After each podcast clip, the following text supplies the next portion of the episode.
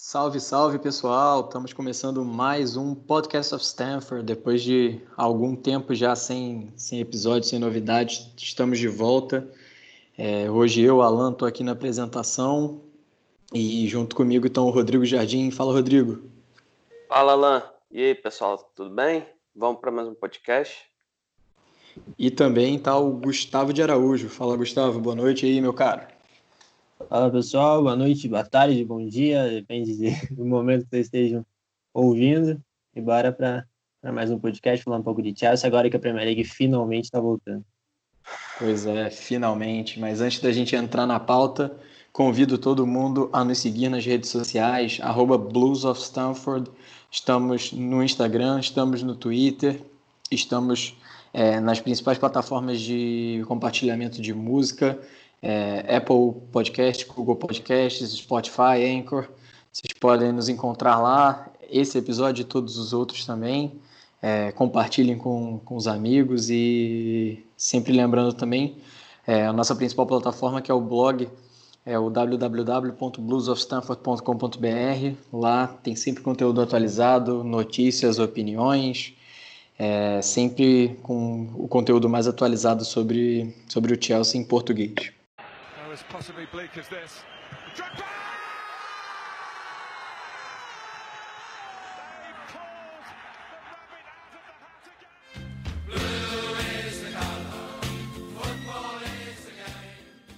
A nossa pauta de hoje, a, finalmente foi anunciada essa semana a volta da Premier League.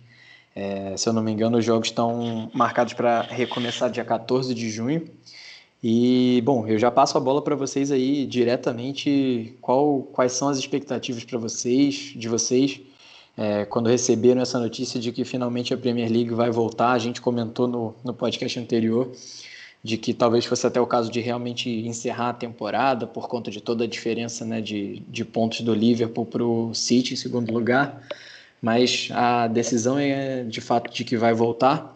E aí eu queria saber de vocês aí, galera, o que, que, que vocês estão achando disso tudo, é, se alguém tem algum tipo de vantagem, enfim, meu microfone é de vocês aí. Olha, eu, a expectativa é, é melhor dentro do possível para o Chelsea, né, digamos assim, seria o melhor acabar a Premier League, a gente continuar aí nessa zona de, é, de classificação para a Champions League. Faltam oito jogos, cara. Oito? Nove jogos. Faltam nove jogos. Não tem... Quando os jogadores começarem a pegar o, o ritmo, já vai acabar. Então, a gente entende que tem todo lado de patrocinador, de tudo mais. Mas, já que vai voltar, a gente espera que o Chelsea continue é, nessa... buscar pelo menos até um, um pouco mais de conforto na, na tabela para não sofrer tanto, apesar de que a gente tem muitos jovens no, no elenco e pode ser que a gente oscile um pouco mais, até mesmo pelo tempo de inatividade, né? É, eu, eu já comentei com vocês, é, eu preferia que, que não tivesse mais jogos e a gente garantisse o quarto lugar, que tá uma maravilha. Ainda mais que, tirando os últimos dois jogos antes da parada, o time tava numa... muito mal, muito mal mesmo, então eu, eu preferia. Até porque evito que a gente precise ver o fulano, ciclano, jogando camisa do Thiago de novo, né, e toda aquela coisa, aguentar aquele finalzinho de temporada triste. Mas a gente sabe que tem uma série de fatores, uma série de, né, como o Rodrigo falou, patrocínio e tudo mais, que precisa ter jogo. E ver a Bundesliga rolando aí dá uma saudade, dá uma vontade de ver a Premier League também, comprar o Chelsea, então... compreensível, que bom que vai voltar dentro da, da segurança necessária e tudo que vão fazer para evitar que, que alguma coisa dê errado, mas, mas acho que eu ainda fico com aquela de que se terminasse já estava bom, o quarto lugar era nosso, mas acho que ainda dá para manter, ainda se considerar as últimas duas atuações dá para se manter no G quatro e, e garantir a Chelsea no próximo ano. É, eu acho que a volta meio que coloca todos os times, né, num, no mesmo patamar, digamos assim, porque é, é muito difícil imaginar que é, os jogadores tenham mantido uma rotina assim, muito firme é, dentro de casa, né, ou no espaço que eles é, tenham, enfim, como, como a gente quer que seja, mas é, vai começar tudo praticamente do zero, vai ser um novo campeonato e até os times é, pegarem forma de novo, né? Qual é a forma que você pega faltando nove jogos? É, é muito difícil é, imaginar isso. É, segundo ponto que eu queria destacar, eu concordo com o Gustavo, eu acho que tem realmente, seria muito cômodo para a gente é, terminar do jeito que estava, até porque a gente estava ali no, no quarto lugar, tentando consolidar esse quarto lugar, mas é, o Chelsea já fazia por merecer, né, o, o, a classificação para a Champions, isso para mim é, é inegável.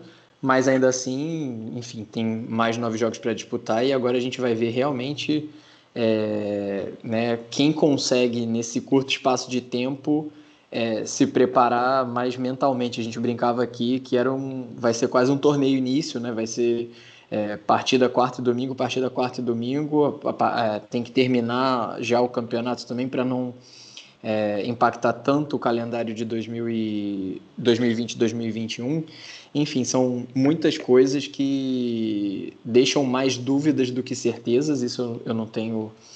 É, eu acho que a gente não tem muito para onde fugir. Ninguém sabe exatamente o que, que vai ser. Se o Liverpool vai voltar do jeito que estava, se não vai. Se o City vai conseguir tirar essa diferença que hoje, ainda hoje é abissal. Mas, enfim, são muito mais dúvidas do que certezas. Mas é, o fato da gente ter um horizonte de, de ver o...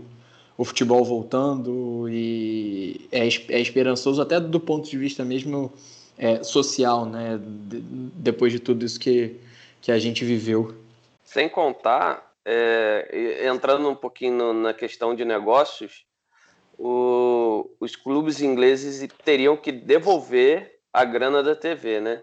Então seria é mais um, não incentivo, mas é, é mais uma ameaça a, a, a eles, né? Porque eles não, não vão sobreviver sem essa grana, principalmente os menores clubes não vão sobreviver sem essa grana, e então acaba sendo é, uma pressão a mais, né, para poder voltar. Mas tomara que seja tudo dentro de protocolos que protejam os jogadores, protejam os familiares dos jogadores até, né? Porque está todo mundo envolvido, toda a questão da comissão técnica, juízes, árbitro, é, árbitro, quarto árbitro, todo mundo, está todo mundo envolvido. Então, que seja na melhor segurança possível. E só para complementar também, né, é, os campeonatos estão voltando, né, aqui na Europa de uma maneira geral. Eu acho que se a gente estivesse falando no Brasil de, uma, né, de, volta, de volta de campeonatos agora, eu acho extremamente prematuro. Mas aqui parece que os governos têm sido, de uma maneira geral, mais ou menos é, satisfatórios, né, no, no controle mesmo da pandemia. Então, eu acho que se tem um momento, né, para começar a se falar disso, de fato, é, é agora.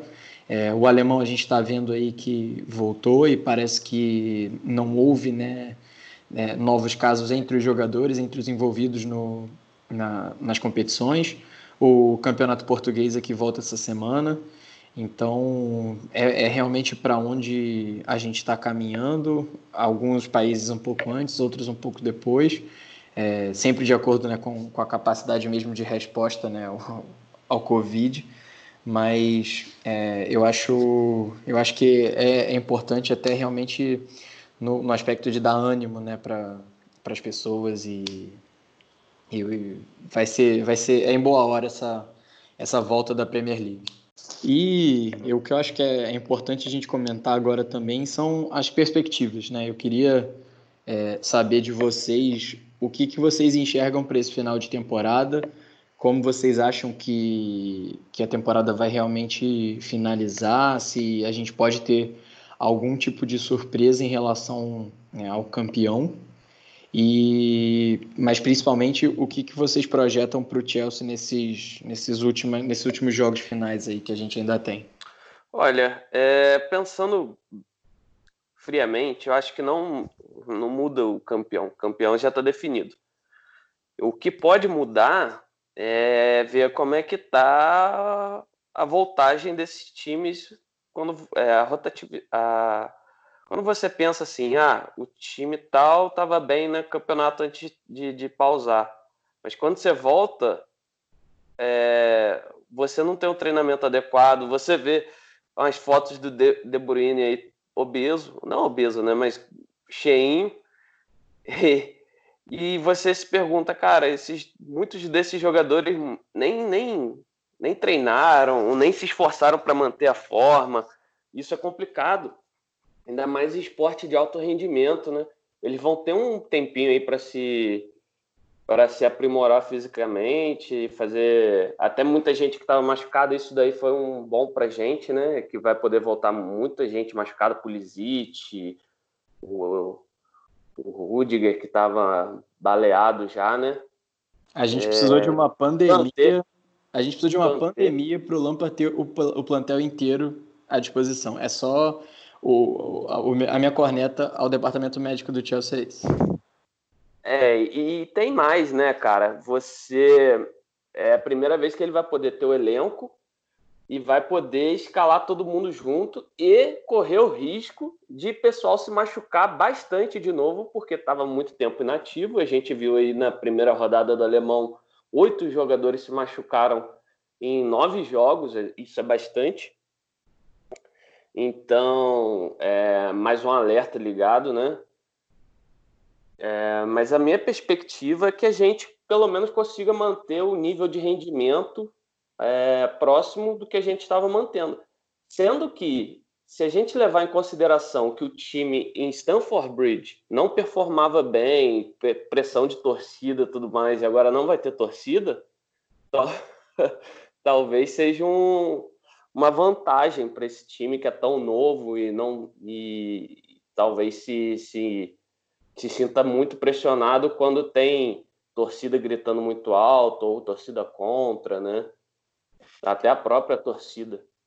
Mas eu espero que a gente mantenha o nível de performance que a gente começou a temporada e que a gente, com, a, com os jogadores mais descansados, né? Todo mundo em forma, a gente consiga... É, pelo menos mordiscar o terceiro lugar, ou então ficar bem próximo ali e aumentar a diferença para o quinto. É, nesse, é isso que eu espero. Só rapidinho, Rodrigo, em relação à, à classificação, é, a gente tem vinte e cinco pontos de vantagem do Liverpool para o City, mas o City tem um jogo a menos. O Leicester tem cinquenta e três pontos hoje, está ali em terceiro, é, e o Chelsea tá, vem em quarto com quarenta e oito. Ou seja, a gente está falando de uma vantagem aí de cinco pontos. É... E a gente está três pontos na frente do, do United em quinto, quinto lugar. Só para a gente pontuar isso aí. Segue aí, Gustavo. Um milagre divino que a gente ainda está na frente do United, né? Porque, meu Deus. É... Mas eu, eu sigo na mesma pegada. Eu acho que é torcer para... para esse quarto lugar permanecer com a gente, porque isso influencia muito pro planejamento da próxima temporada, né? Que a gente já falou várias vezes.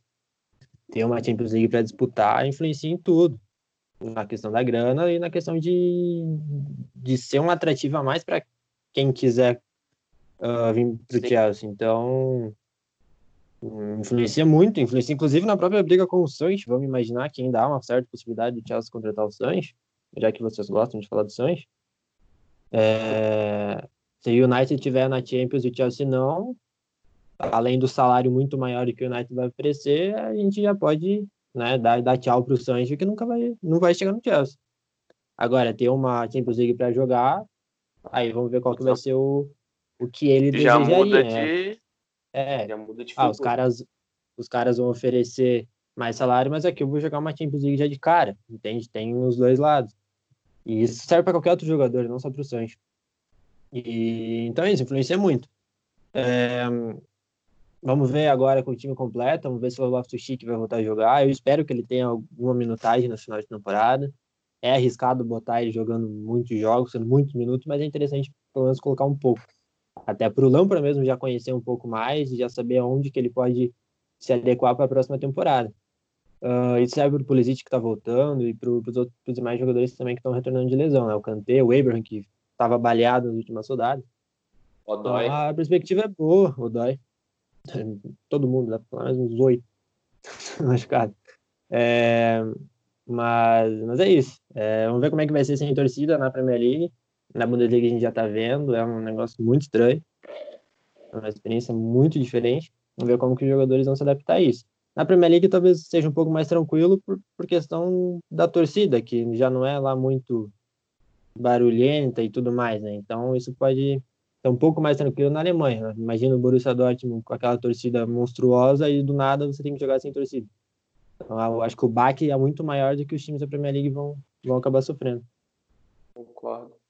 Sim, eu, eu vejo por aí também. Eu acho que é, a Premier League virou tanto, tanto, tanto um negócio, né, que os estádios realmente se transformaram em locais de espetáculo que as pessoas vão, né, e, e se comportam quase como se estivessem é, num, numa peça de teatro, numa, num balé, enfim. É, eu tive um, o privilégio de assistir um jogo lá e é, é muito, muito, muito isso. A não ser que você vá num jogo assim contra um grande time rival e que a torcida realmente é, interage um pouco mais. Contra os times menores é realmente algo que é, é quase, né, tipo, vamos aqui ver, ver a vitória do nosso time, né, e isso falando, claro, dos grandes times. Mas eu acho que é, a perspectiva, a minha, é, eu acho que o pensamento tem que ser garantir a vaga na Champions, isso é, é a primeira coisa, não importa se é o terceiro ou se é o quarto lugar. É, em termos de premiação muda um pouco, a gente sabe disso, mas é, a, a, a exposição, né, na, na, na, na, que a Champions League dá é, é a mesma se você se classifica em primeiro ou se você se classifica em quarto. Então esse é o primeiro ponto, que isso vai fazer com que é, o Chelsea tenha trunfo para contratar grandes jogadores, e todo mundo sabe que os grandes jogadores querem disputar a Premier League, não, não tem como fugir disso. É, pode ser um trunfo para trazer o Sancho, mas eu realmente não sei. E a gente vai falar sobre o mercado, né, no último, na última parte do, do podcast, mas eu não sei, de fato, é, o quanto esse mercado vai, vai sofrer alterações e o que, que a gente pode esperar, de fato, dele. E, é, assim, eu acho que a gente pode esperar, com uma certa maratona de jogos, um desgaste grande do time, e nesse sentido vai ser... Exato, tem, tem os jogos de, de Copas também, e vai ser... É, a gente vai ter que, entre aspas, confiar no departamento médico do Chelsea, que é o mesmo que nada nesse momento. A gente sofreu, a gente acabou de falar disso, que a gente sofreu o, o ano inteiro com, né, com, com lesões. A gente pode lembrar que o Palmieri saiu, ficou um mês fora e quando voltou se lesionou no primeiro tempo. O Kanté já sofreu algo parecido. Uhum. O Pulisic passou três meses... quase fora de, de ação, o Abraham jogando baleado, né, depois que, que machucou lá também, enfim, e tantos outros, o Odoi. É, nesse, e nesse contexto a gente está tendo a volta do, do Loftus-Cheek também, né, que é, para mim, o cara em quem eu mais deposito confianças, assim, confiança, né, do, dos prospectos da base. Então, acho que a gente tem que ir com calma, espero vê-lo em campo também, mas é, é, é mais importante ter calma do que ser afobado nesse momento. Acho que em termos de título está definido, não imagino o Liverpool perdendo vinte e cinco pontos em nove rodadas, para mim isso é realmente impensável. A gente pode ter alguma briga lá embaixo, é, o Norwich está praticamente rebaixado, mas o Norwich está só a seis pontos fora da zona, está só a seis pontos do, do Watford, que é o primeiro time fora, com vinte e sete. E... é aí que vai pegar fogo o campeonato. Pois é, eu acho que a Premier League voltar, principalmente por conta da, da briga pelo rebaixamento, ela é, faz muito mais sentido do que, pela, da, do que a da briga pelo título. Porque do décimo quinto, que é o Brighton, para baixo, é, o Brighton tem vinte e nove e o Norwich tem vinte e um. São oito pontos. oito pontos são nem três rodadas. Sim. Isso significa que se na primeira rodada do Liverpool ganhar e o City perder, já acabou o campeonato? É, praticamente, porque o City tem um jogo a menos é, atrasado. Tá. Ah, tá. O City tem um jogo rodado. atrasado. Exato. Então, o jogo atrasado é, é contra o Arsenal. Olha aí. É, então, eu pensava, o campeonato vai voltar e já vai terminar. Já vai, vai praticamente terminar. É, eu, eu, sinceramente, espero, assim, em três, quatro rodadas que o campeão esteja definido. O que vai continuar tendo, de fato, é briga ali na, na Champions. Se, né, o Chelsea não, não tropeçar muito, a gente pode garantir isso rápido. É o Leicester. Exato, exato. Quem tá brigando ali, Quem está brigando é Chelsea, Leicester e Manchester United por duas vagas. Não acredito em Wolverhampton, em, em Wolverhampton e Sheffield United. E o, o Spurs está sete pontos atrás do Chelsea e doze atrás do Leicester. Então, o Arsenal está abaixo desses caras ainda? O, o Arsenal está em nono com quarenta, atrás do, atrás do Spurs. Mas um pouco está mais perto do décimo sétimo do que do Chelsea. Olha, o, o Arsenal está tá mais perto da zona do que, do que da classificação. Não, não, não. Exagerei. Tá treze para ah. baixo e doze para cima. Então, tá, tá olha. Igual. Não muda nada. Tem um jogo a menos. Pois é, tem um jogo a menos. Ainda tem, ainda tem isso.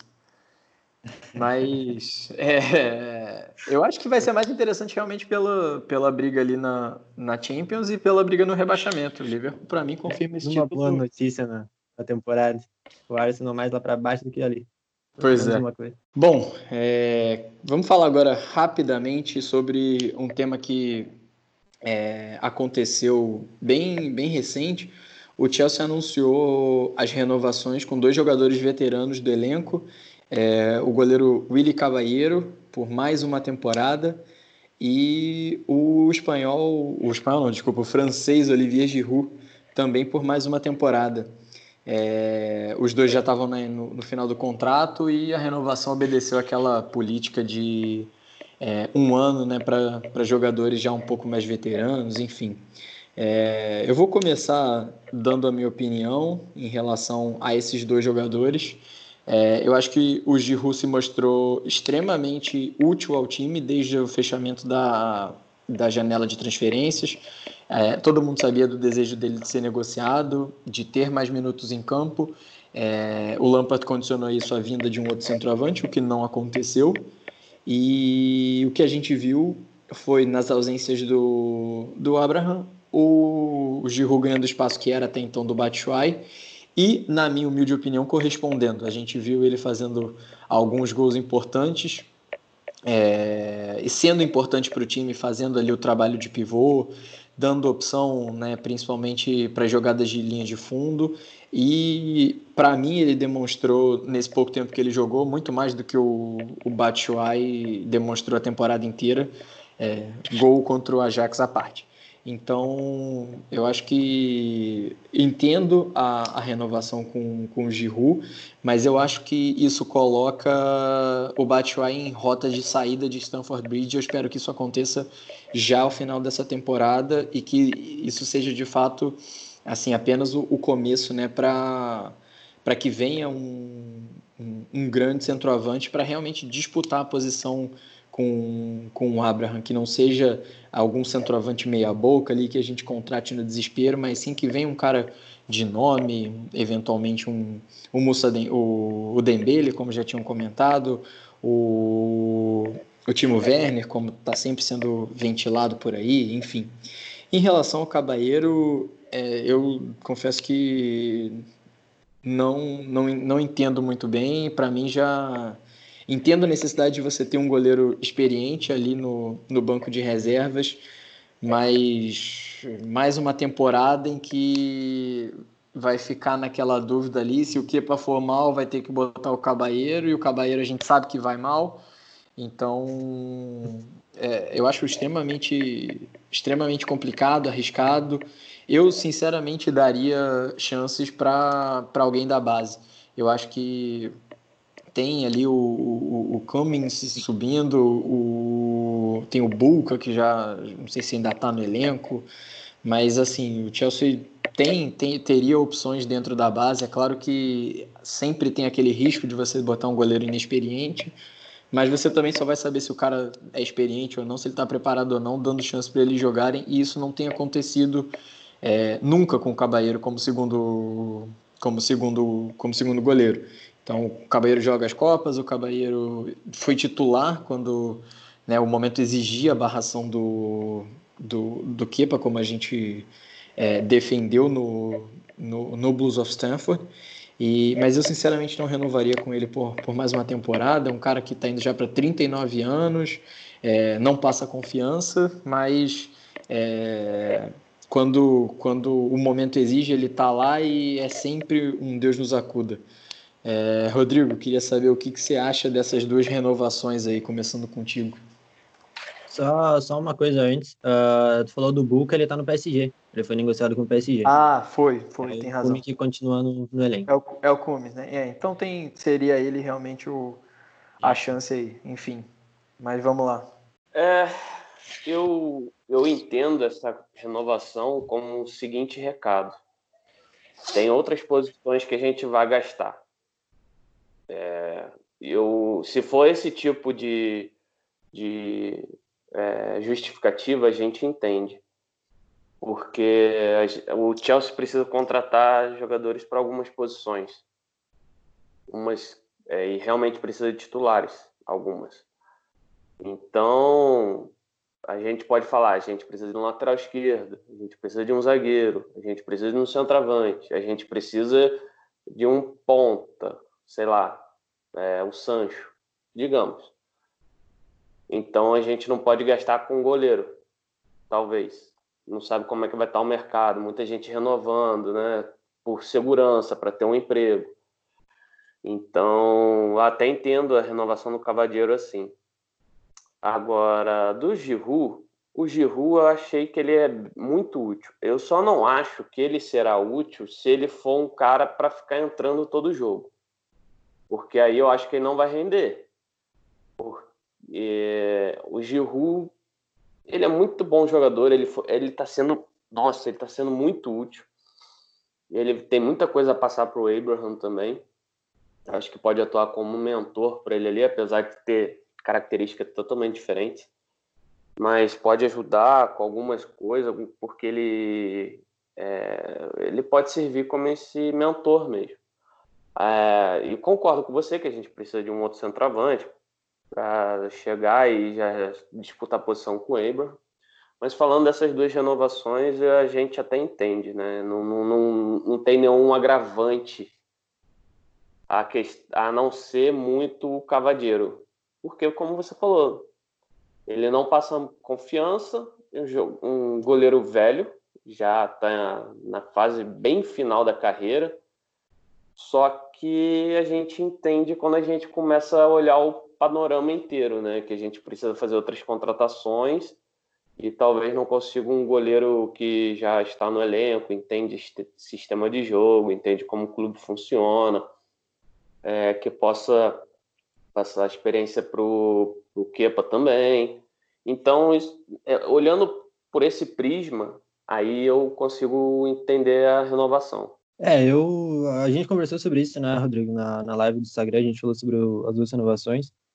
É, eu gostei das duas, muito da do Giroud, do Caballero, ok, não é uma coisa também que eu me preocupe muito, só pelo fato de caso o Kepa volte a oscilar horrores como, como oscilou nessa temporada, mas eu, como a gente conversou, eu acho que as duas contratações são também um, um recado tanto para o Abraham quanto para o Kepa, né, que para eles ficarem um pouco, digamos assim, tranquilos que, que há confiança em ambos, né, tanto no... no Kepa pro gol, quanto o Abraham no ataque.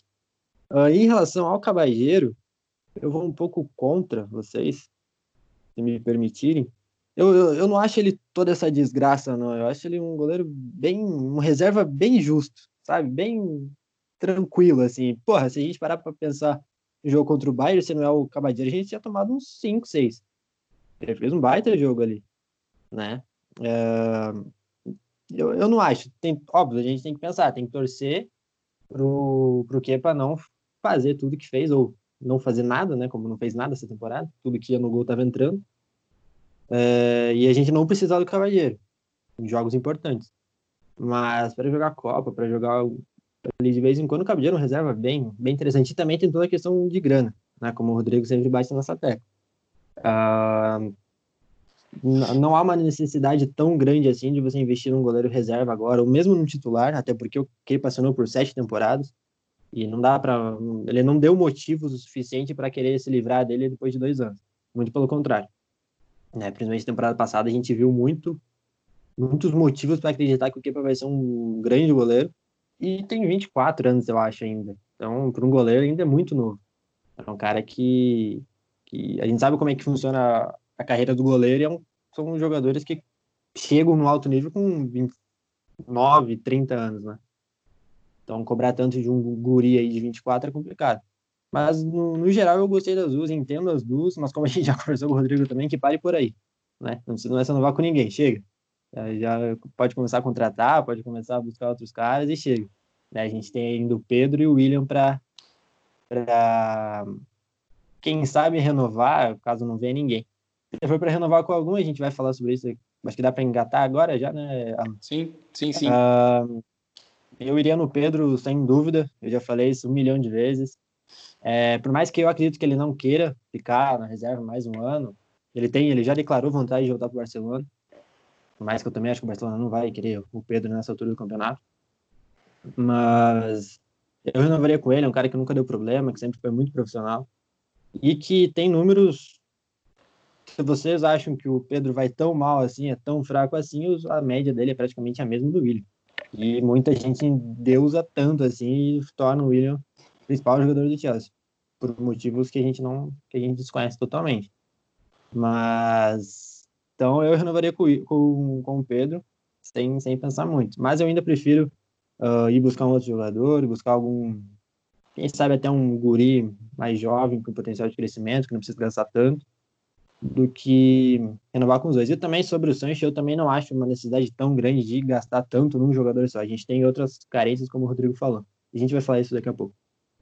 Sim, sim. Só um, um, um detalhe, Gustavo. O Kepa tem vinte e cinco já, faz vinte e seis em outubro desse ano. E sobre o Pedro e o William, a gente já conversou algumas vezes sobre isso. É, os números dos dois, se você pegar a, a, as contribuições deles de gols e assistências por jogos, é de zero vírgula trinta e pouco, né? Do é, dois. Dos dois. Então é uma média muito, muito similar. A diferença do William é que o William tem mais tempo de casa, então ele tem mais gol e mais meio, assistência do que o Pedro. Exato. Dois anos e meio, eu acho, né? Exato, então ele tem mais gol e mais assistência do que o Pedro porque ele tem mais tempo do que o Pedro, mas os dois Legal. Contribuem exatamente é, a mesma média, é, e nesse sentido, sim, eu acho que é muito melhor você ter um cara como o Pedro, que é um cara, como o Gustavo falou, que não dá trabalho ali no vestiário, que não arruma confusão. A gente sabe das histórias de bastidor em relação é, ao William. É, a, a, assim, a gente pode lembrar aquela clássica postagem cobrindo o Antônio Conte depois da vitória no, na F A Cup. Aquilo ali foi uma coisa é, vergonhosa. Inclusive, eu acho que há duas semanas atrás, foi no dia da live com o Rodrigo também, chegou lá no Instagram a notificação de que dois, dois ou três anos? Dois anos, eu acho, né? Dois anos daquele, Neste dia. Daquele, daquele dia. Nesse dia, há dois anos atrás. Pois é. E eu acho que, né, não, na não vinda de... De um, de um cara realmente assim, para ocupar ali a posição de ponta, a gente pode lembrar que hoje a gente já conta com Ziyech, é, que vai chegar, claro, Pulisic e Hudson-Odoi, os pontas, né, é, estrito senso do, do elenco. Então, teoricamente, faltaria mais um aí para essa conta fechar. E com toda essa questão do mercado que a gente vai tratar daqui a pouco, a gente não sabe como, se vem ou se não vem. Então, a possibilidade de renovar com alguém, ela se torna, né, mais... talvez uma, uma realidade. E nesse sentido, assim, para mim é cem por cento Pedro. E né? Vamos lá, Fácil. Né? Tendo Hudson-Odoi, Pulisic e Ziyech, não há tanta necessidade de você buscar um cara totalmente fora de série, né? A gente já tem três caras muito bons. E a gente tem que começar a acreditar um pouquinho mais no Hudson-Odoi e no Pulisic. Naquela coisa de... E a grama do vizinho é sempre mais verde, né? A gente gosta de menosprezar o nosso jogador. A gente tem dois caras que têm um potencial de crescimento absurdo. O Hudson-Odoi é um cara que, infelizmente, se machucou no momento que ele estava muito bem, que era para ter sido essa temporada dele. Né? Sim. E, é, e é um cara que tem um potencial, assim, eu não estou dizendo que ele é melhor do que o, que o Sancho ou, ou vai ser melhor do que o Sancho, mas é um cara que tem um potencial de crescimento tão grande quanto. A questão é que o Sancho chegou já numa, numa Bundesliga, já está jogando duas temporadas e são ligas diferentes. Mas jogando duas temporadas em alto nível e como titular. E o Hudson-Odoi ainda não teve isso. Ele ainda não, não se firmou. Né? Muito porque sempre teve o William ali, o Pedro, e com o Hazard no time só tinha uma, uma vaga. E ainda mais se tratando do Sarri, que a gente sabe que é um cara que não muda, se botar uma arma na cabeça do Sarri, ele ainda não vai mudar o time. É bizarro. É um cara que, que não muda o time de forma alguma. E o Hudson-Odoi sofreu um pouco com isso. Jogou quando teve toda a questão contratual e todas aquelas coisas, e aí começou a ganhar chance e fez por onde? Jogou melhor do que, do que o William, que até então era o titular. Então, tendo esses três caras, não há necessidade do Sancho. Se vier, é ótimo, é um cara que muda o patamar de time, é um cara que, que vai ser o dono do time se vier. Mas eu não encaro com uma necessidade tão grande, muito menos, de gastar mais de cem milhões nele. É, sobre a renovação, eu acredito que eu vou junto com vocês, né? Depois do que aconteceu nessa temporada do William, de... não só essa, né? É, é, são coisinhas que, se a gente for pegar, isso vai minando até mesmo. Quem, quem vive o Chelsea, quem vive de verdade o Chelsea, sabe o que o William já fez e faz. Não, não, não digo que ele faz é, é, motim contra técnico, nem nada. Até porque não tem como a gente provar isso. Mas aquela do Conte ficou muito evidente. Então, quem é profissional, eu respeito muito mais, como foi o caso do Pedro. Pedro sabia que, sabe que o ciclo dele está tá terminando no Chelsea. Sabe que é, ele vai precisar, ele pode, ele pode muito bem sair falando que não teve minuto de jogo, que improvisou um malte por ali, que não sei o quê, e ele não fez.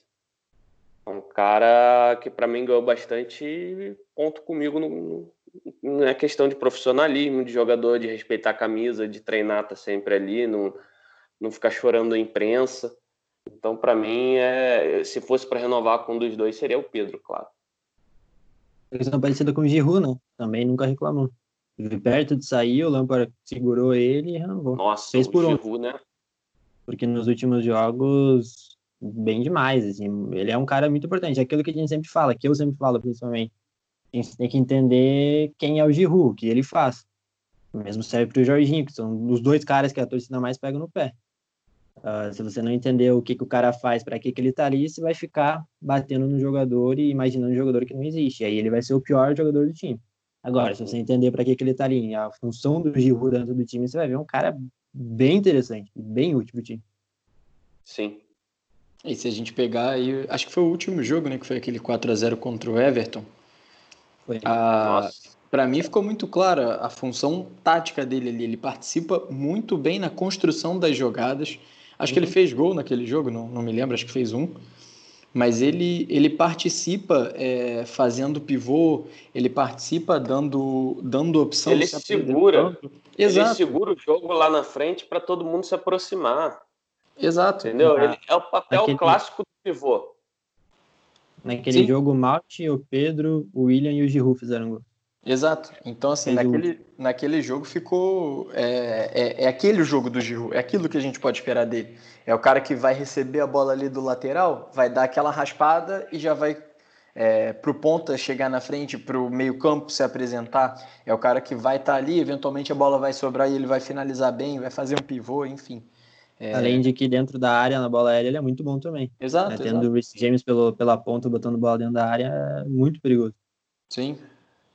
E é aquilo, né? O cara que faz aqueles golaços que ele fez, você não pode dizer que é um cara no caneludo, né?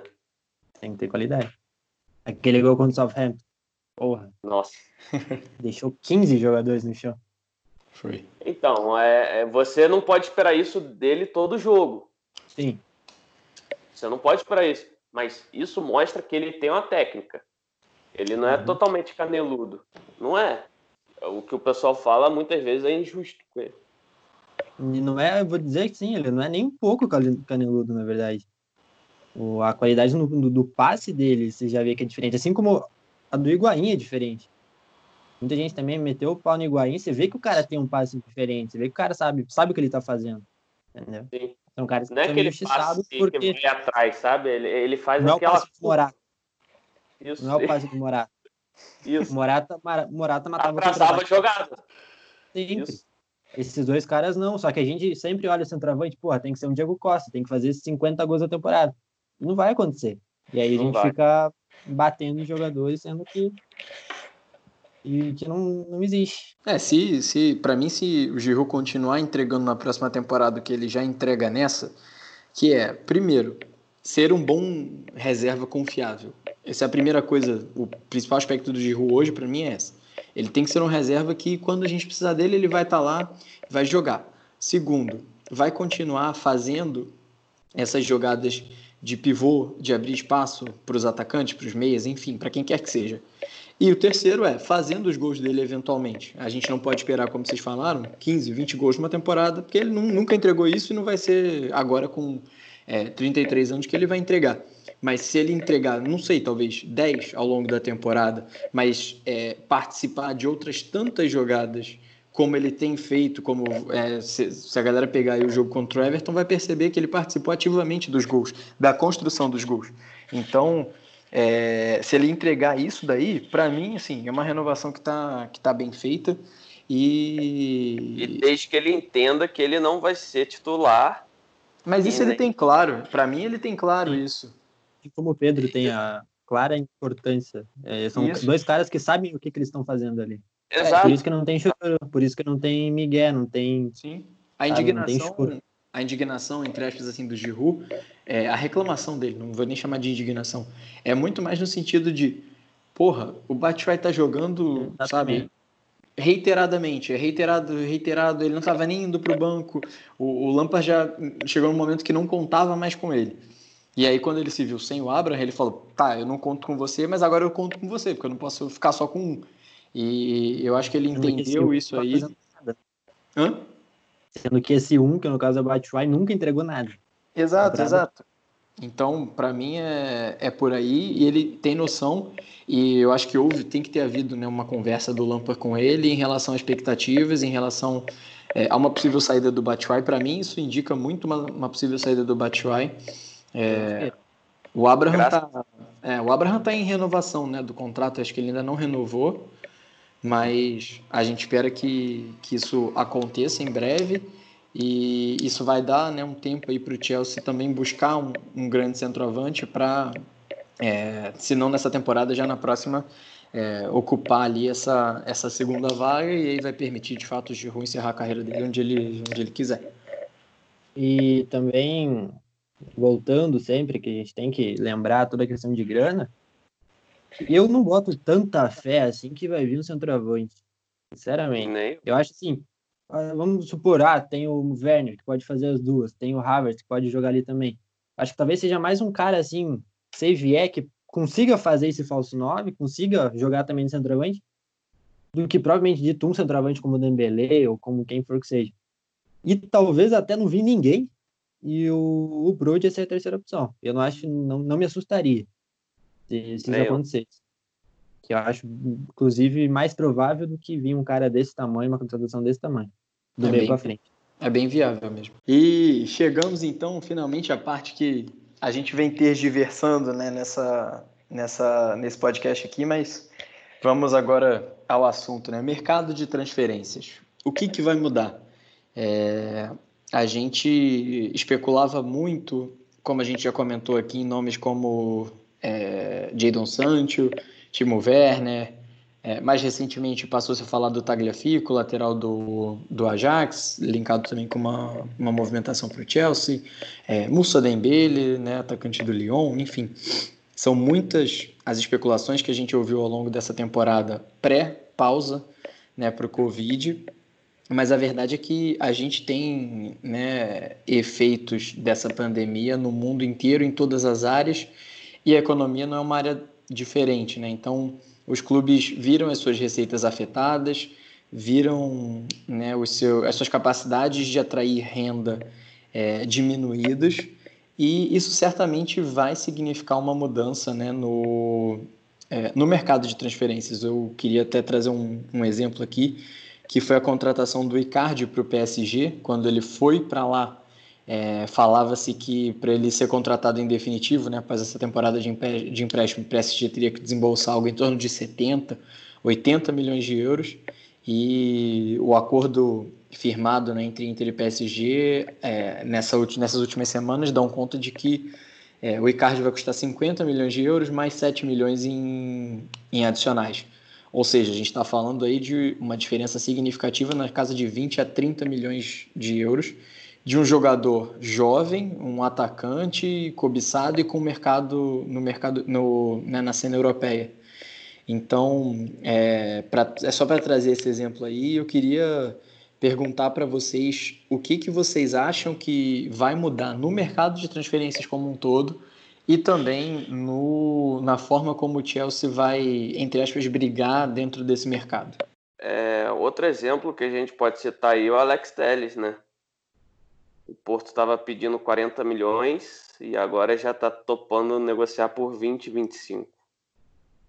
E eu escrevi um texto logo assim, quando a pandemia, a pandemia ficou mais grave na, na Inglaterra, que até mesmo por causa do, dos torcedores do Chelsea achando que o Chelsea ia contratar três, quatro, cinco, dez jogadores é, de extrema importância, caros, e não é bem assim. Claro que o Chelsea pode se, pode se beneficiar de alguns preços menores, de alguns valores menores, que for contratar algum jogador, porém as suas finanças foram altamente impactadas. É questão de é, ingressos, beleza. Não vai ter, não vai ter torcedor quando voltar à Premier League. Vai ter temporada que vem? Não se sabe. É um cenário de total incerteza que a gente não tem como prever. Então, é, essas duas contratações aí, é, a do Alex Telles ainda não, não se firmou, né? E a do, do Icardi também não, mas dão conta que, que devem ser oficializadas. A do Icardi já foi oficializada. A do Icardi já foi? Beleza. Já. O do Alex Telles ainda não, mas é, tudo, tudo indica que sim. A gente pode ver que já tem um, um desinchaço do mercado. E assim esperamos, porque o mercado estava muito inflacionado. É, não tem, não tem lado bom dessa pandemia, porém, isso daí vai servir para as pessoas terem um pouquinho de noção do que estava sendo feito no mercado. Entendeu? E quando você vê jogadores como Alex Telles, Tagliafico também, que está sendo especulado no Chelsea, é, o preço caindo assustadoramente, que poderia, sei lá, gerar quarenta, cinquenta milhões, é, a gente pode ter um pouquinho de, de noção do que está para vir, do que, do que está por vir. É, e o Tagliafico também está bem barato, né? vinte e dois milhões de euros. Que eu... É, falam vinte e dois Não. milhões de euros. Muito pouco, muito barato. Eu, eu sigo nessa mesma. Em relação a preço diminuir, uh, a gente espera que o Dortmund diminua a pedida pelo Sancho, né? Que a, apesar que, aí eu já acho um pouco mais difícil, porque o Dortmund é um time muito bem estruturado, né? Tem um time, pelo menos um dos times no mundo, que não precisa vender jogador, que não, não tem nenhuma pressa para vender jogador, esse time é o Dortmund. Contrato por muito pouco e vende por muito muita grana, exceto pro Bayern. O Bayern troca por uma coca e duas coxinhas. Mas para todos os outros times, o Dortmund vende muito bem. Então, não sei. Pode ser, tomara. Porque aí facilita a nossa vida. Né? Mas, mas com certeza, diminuir, vai diminuir o valor e eu acho que todo mundo meio que cai na real sobre os valores, né?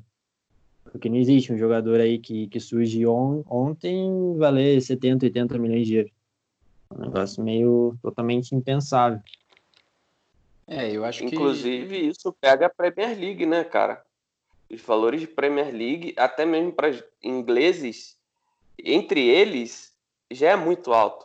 Isso já é alto. Inglês, quem, né? Quem vai para fora, imagina para quem é de dentro. Então... Um jogador inglês, na... um jogador qualquer aí inglês na, na Premier League tá valendo horrores. Só pelo Sim. fato de ser inglês e pelos times precisarem de jogadores ingleses, os caras botam um valor lá em cima. Exatamente. É, é, tem essa... A, a Premier League sempre teve esse fator inflacionário, né? Então, se, se o jogador vale trinta, mas é um clube da Premier League que quer, ele passa automaticamente a valer é, quarenta, cinquenta, enfim. E eu acho que isso vai trazer um pouquinho, né, o... os valores para uma normalidade, digamos assim. É, de fato, estava impensável a gente falar em qualquer jovem, né, talento surgindo aí com uma temporada nas costas, ou mesmo duas, como é o caso do Sancho agora, valendo é, cento e vinte, cem, oitenta milhões de, de, de libras, né? Assim só, de euros ou de libras, enfim. Mas a gente pode lembrar que quando a gente contratou o Hazard, o Hazard já tinha ali duas temporadas bem feitas pelo Lille, e ele custou trinta milhões de, trinta e dois milhões de euros na, de libras na época. Então... já foi alto. E já foi alto, já foi um valor assim que... naquela época já era um valor bem considerável, né? Exatamente, sim, exatamente. Então é importante a gente ter o isso... O Pulisic veio por sessenta. Já é muito dinheiro. Já é o, muito Hazard, dinheiro. O Hazard, se fosse o Hazardzinho ali com duas temporadas no Lille em dois mil e vinte, estaria valendo o que o Sancho está valendo. Sem dúvida. Ou mais. Ou mais. É, eu acho que a, a grande questão do Sancho é que ele tem um valor muito grande de mercado na Inglaterra, porque, além de tudo, ele é inglês. Então, é, se, se a gente lembrar que o Chelsea pagou quarenta milhões de libras no Drinkwater, porque ele era inglês em grande medida, é, o fato de ser inglês é importante na, na Premier League, porque, ainda mais agora com o Brexit, com tudo... tem que ter, né, inglês. Por isso, exato. Que, por isso que eu falei. O... é por isso que é... eu acho que o Barkley não vai sair. Por mim que fique, eu acho que é um cara bem útil, inclusive. Desde é. que escalado na posição certa e... é que muita gente, principalmente no grupo, né, fala que o, o Barkley tem que sair, aí tem que sair... é, aí você vai lá e fala, ah, quem tem que sair? Aí são os dois laterais esquerdos, tem que sair, aí tem que sair um zagueiro, tem que sair mais um outro zagueiro, aí sai o Jorginho. Aí como que a gente vai conseguir essa quantidade de jogador... ah, para repor. É porque o pessoal quer a reestruturação de uma temporada para outra. No é. caso do Chelsea, é uma reestruturação que vai levar duas, três temporadas, até a gente ter um time bonito de ver. Ter um time onde a gente não vai ter ninguém, nenhuma posição carente, onde a gente vai estar com um time fechadinho, bonitinho, disputando coisa grande. Não vai ser temporada que vem. E, e... é uma coisa que a gente bate na tecla há um bom tempo, né? Dentro do Blues of Stamford. A gente tenta... Uh, conscientizar as pessoas. Isso vai emprestado de tudo que é lugar e não, não sai. Não sai. Ninguém vai comprar, ó. Ninguém vai comprar. Não, e, e vamos lembrar assim, o Guardiola levou quantas temporadas para montar o City com a cara dele? O Guardiola teve, teve durante algum tempo que aturar Zabaleta, teve que aturar Mangalá, teve que aturar Fernando, teve que aturar uma galera ali também até que ele conseguisse manter o... Fernando foi ele que contratou. É o quê? Se eu não me engano. Fernando? Se eu não me engano, eu acho que ele que contratou o Fernando. Mas ele se arrependeu logo depois que ele viu o que ele fez, né? Porque, pelo amor de Deus. Mas ainda assim, né? Não é de uma temporada para outra. A gente acha que... a gente vê muito, né, no futebol brasileiro que é, sai de uma temporada para outra, o time contrata quatorze reforços. E aí Palmeiras, chega, o Palmeiras é, contrata vinte e seis. É, aí chega o, o, o Joaquim Piracicaba, chega, né, o Birubiru. Pois é, e, e assim, a gente não tá falando, a gente tá falando de coisa de futebol profissional, né? Então, é, é saber... Pois é, é saber que essa reestruturação vai levar algum tempo, que eu espero que o, o Lampard seja realmente o, o, o, o treinador para dez anos de clube, que sejam. Então, assim, que o trabalho começou agora, é o primeiro ano dele, ele não contratou rigorosamente ninguém, só teve a chegada do Pulisic, porque já estava contratado antes dele, mas... hã? E o Ziyech que vai vir? Ah, sim, agora... agora ah, é, é que eu, tô, eu tô falando assim, dessa temporada agora que ainda não acabou, né, o... Uhum. Ele só tem o Pulisic e, e a galera da base que ele abraçou e que apostou, enfim. E... ainda perdeu o Hazard. Exato, ainda teve a perda do, do, do Hazard, enfim. É, isso aí eu, às vezes até é uma tristeza de lembrar, mas é, pro, o que vai acontecer de fato é que agora ele vai começar, talvez a gente espera, né, a ter um pouco mais de, de ingerência sobre quem vem, quem vai, enfim.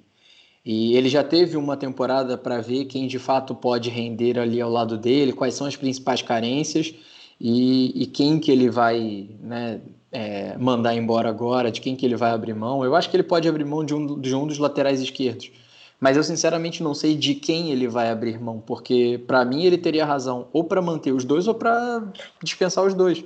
É, o Palmeiras começou super bem a temporada com ele, foi prejudicado pelas lesões, depois voltou, não foi tão bem.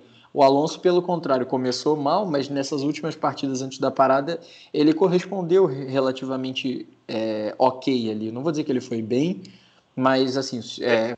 É, seguidos. Exato, exato. Quase em sequência, assim.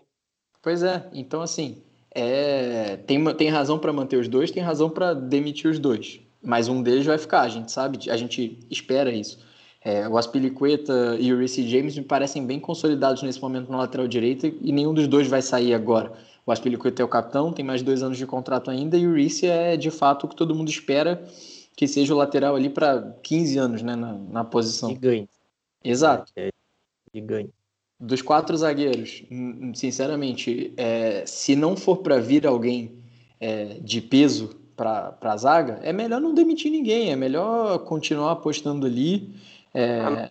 Tem uma baita proposta que a gente não acredita muito. Manter. Exato, exato. Até porque nenhum dos quatro também é, é, é um zagueiro para baita proposta. Tenho minhas dúvidas em relação ao Tomori, é, que eu acho que tem ainda espaço para crescer. Mas o Christensen é um, é, um joga- é um jogador ok, o Rudiger é um jogador ok, o mais velho de todos, inclusive, mas também não é também velho. Também tem o, o, tem o Guerri voltando de empréstimo, né? Tem é um Guerri. Cara que vai que faz uma pré-temporada muito boa e acaba ficando como o Tomori. Exato. E... É uma cresce. É, e eu não vou falar aqui posição por posição, não vou me alongar, mas eu acho que a questão principal que fica dessa temporada é que a gente pode apostar na base. Isso, para mim, é o, é o principal.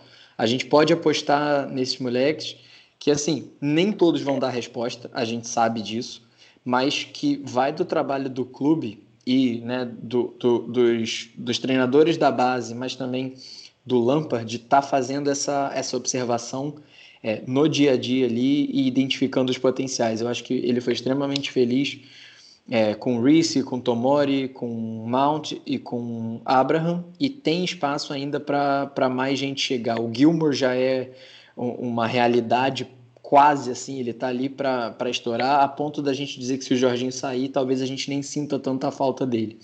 Oh. O, o Anjorin, né? O, o Anjorin, para mim, tem tudo para ser um, um, um belo jogador ali aberto pela, pela ponta, mas ainda pode crescer mais. O Madsen para a lateral esquerda é, tem tudo para ser né, também um cara ali de longo prazo, como, como é o James na direita. É, a gente ainda tem o Broja, que está subindo e que estão falando muito bem dele. Só aí a gente já está falando de cinco do plantel atual e mais quatro que estão subindo. Fora o Guerri, que a gente é, acabou de comentar. É aquela coisa, a, a, a base do nosso time é a base, literalmente falando. É ver quem vai render de verdade e a partir daí contratar outros caras. Contratar caras que vão chegar já num time pronto, só para jogar. Pra Exatamente, só para ser aquele, aquele algo a mais para a gente disputar título. Porque ninguém tem dúvida que o Reece vai ser o lateral direito por anos. Óbvio, caso, a gente sabe como é que o futebol pode acontecer N coisas, mas em tese ele vai ser o cara da posição por anos. A gente tem o Madsen surgindo, que vai ser também. Ele é muito bom jogador. Aí você tem o Gilmour nossa, como, como, como volante, que é um absurdo também. Que quando pegar um pouco mais de massa muscular, ninguém tira mais o time. Uh, Abraham, Mount, toda essa galera. Então, a, a base do time tá aí. A base do time que vai ser vencedor daqui três, quatro anos tá aí. A gente só tem que, inclusive, torcer para o Lampard, como um cara que vai atrás de jogadores, também vai ter esse papel, de ele acertar o máximo possível, né? De ele não contratar Batshuayi da vida, mas que ele vá em caras certeiros para que, para que esse time, de fato, seja encorpado e a gente tenha um time vencedor aqui nos anos. Uma coisa que me chama a atenção também da base do Chelsea, mesmo que o jogador não performe no clube, por mais que a gente empreste, você tem até o retorno financeiro depois. Como fez agora com o Boga, né, que foi emprestado para o Sassuolo. O Sassuolo. Ele performou, está jogando muito bem, tem jogado muito bem. O Chelsea pode ir lá, sei lá, fazer a recompra dele e revender por mais caro. Ou então utilizar ele no elenco. Ou, podia, né? Ou, o Pasalic. É, podia. O Pasalic, que é um jogadoraço.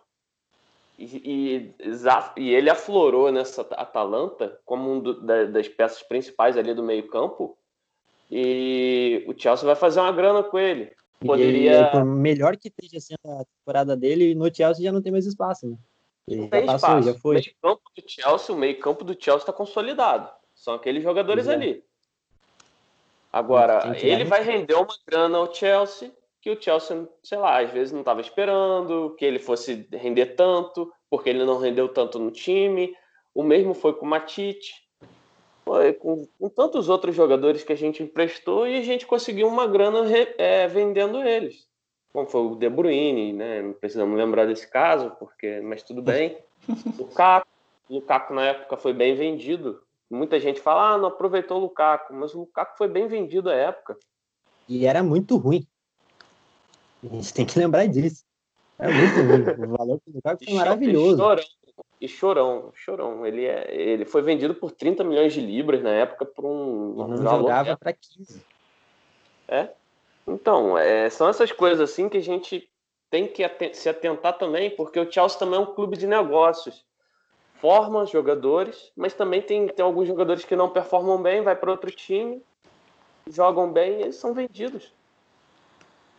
E tá tudo bem com isso, né? É normal. Tá tudo faz, bem com faz, isso. Faz parte, faz parte. Assim como a gente tem uma porrada de jogadores excelentes surgindo e que vão surgir ainda. Eu sempre falo do Bate, da centroavante, é o centroavante, volante, que, que é muito parecido com o Gilmour, só que é canhoto. É um cara que é muito bom de bola. Mas será que vai Sim. jogar? É, o Gallagher. Ele, o Gil... Exatamente. O, o Bate e o Gilmour no mesmo time não jogam. E a gente dificilmente vai imaginar o Gilmour saindo do time, a não ser que tenha uma proposta, enfim, coisa que aconteça daqui a alguns anos. Mas se for um Ninguém projeto da carreira... Ninguém colocava da... fé no Gallagher. Tá, tá, tá jogando bem, jogou bem pelo, por dois times da Premiership. Aí ano que... Da, da Championship. Aí vai ano que vem emprestado para o time da, da Premier League. Aí desponta num nível que a gente nunca viu. Volta pro Chelsea. Ou se não, joga no nível e tal, mas não joga no Chelsea, aí vai ser vendido. E aí, é a roda do futebol girando, cara. A gente não pode ficar vendendo muita coisa, não. Tem muito cara bom na base, né? Os dois lados sempre. É, a gente tem uma, uma base que é, é realmente é, revela em quantidade, né, o que já não é tão comum, digamos assim. E, além disso, é um clube que quer estar sempre no topo. Então, isso inclui também é, estar de olho a, aos grandes valores, né, de outras ligas, de outros clubes, enfim. E, e é uma equação que a gente precisa é, fechar. Nem todo mundo vai render, nem todo mundo vai jogar, nem todo mundo que for contratado vai jogar e nem todo mundo que subir da base vai jogar. Então, pronto. É só a gente saber isso.